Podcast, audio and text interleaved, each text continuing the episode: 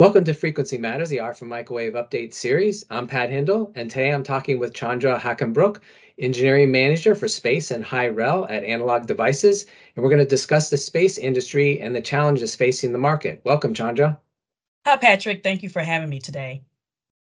So, what do you see are the current trends in the space industry?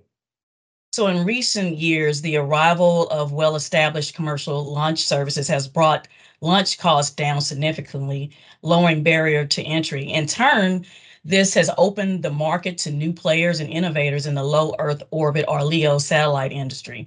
In parallel with reduced launch costs, satellites have decreased from the size of a bus to something you can hold in your hand. So it's this combination of launch cost and small, smaller satellite size that is reducing the overall mission cost. Also, the increase in data traffic enabled by LEO satellites is, is creating a greater demand from, from satellite manufacturers, launch services, and service providers.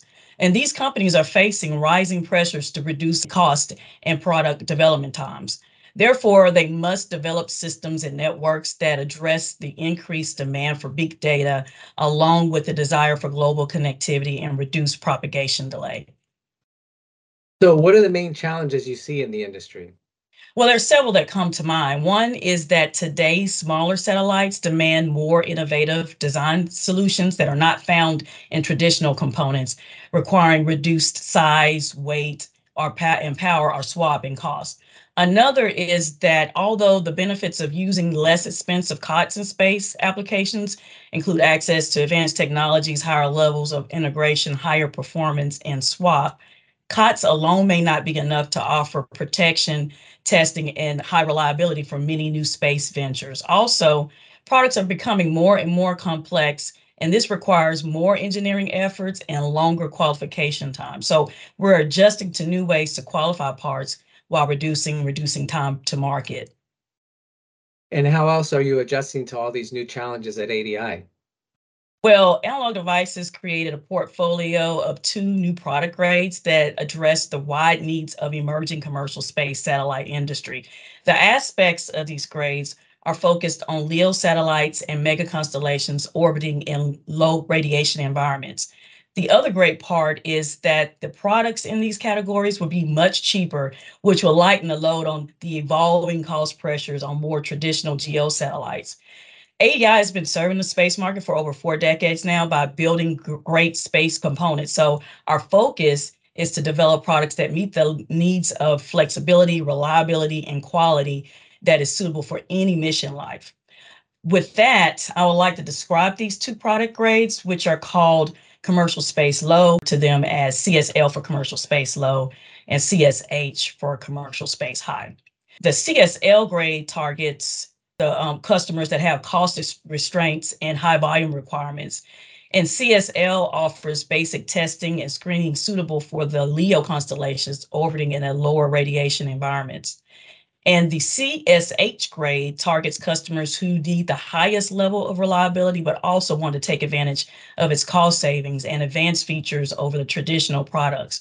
CSH offers the highest screening, radiation qualification level, and the most rigorous testing. It can be used where no hermetic option is available. And lastly, CSH includes everything offered by CSL, plus high reliability screening and quality conformance inspection. So, what are the key technologies that you're enabling with these new portfolios? So, ADI is focused on qualifying complex solutions to the commercial space industry, such as beamformers, digitizers, up and down converters, power amplifiers, and more generally, RF signal conditioning solutions and phased arrays technologies for space. We are capturing more and more of the signal chain in space solutions with these uh, differentiated technologies, especially as the market is moving towards digital beamforming. So you mentioned the digital beamforming, and that's where the market's moving to. Does ADI offer um, for this market? What type of products? Well, Analog Devices has developed a variety of devices that meet the requirements of a range of applications that employ beamforming. So this includes SATCOM, civ- civil and military radar, and 5G communications. For SATCOM specifically, we have the ADAR3000 and the ADAR3001. and both provide on-satellite Ka band transmit and receive beamforming respectively. Each has a four beam 16 channel beamforming capability using programmable time delay and attenuation. And to complement the beamforming ICs, the antenna front end options include the ADL 8142 LNA, which is designed for on orbit applications in Ka band. And the ADL 84, 8142 and the ADAR 3000 and 3001 is available in COTS in commercial space versions. Well, it sounds like ADI is offering something for everybody, so well done. So thank you for talking with me today about the space industry and the challenges that they're facing and how ADI is meeting those challenges. For our audience, you can find more videos at videos.microwavejournal.com. Thanks for watching.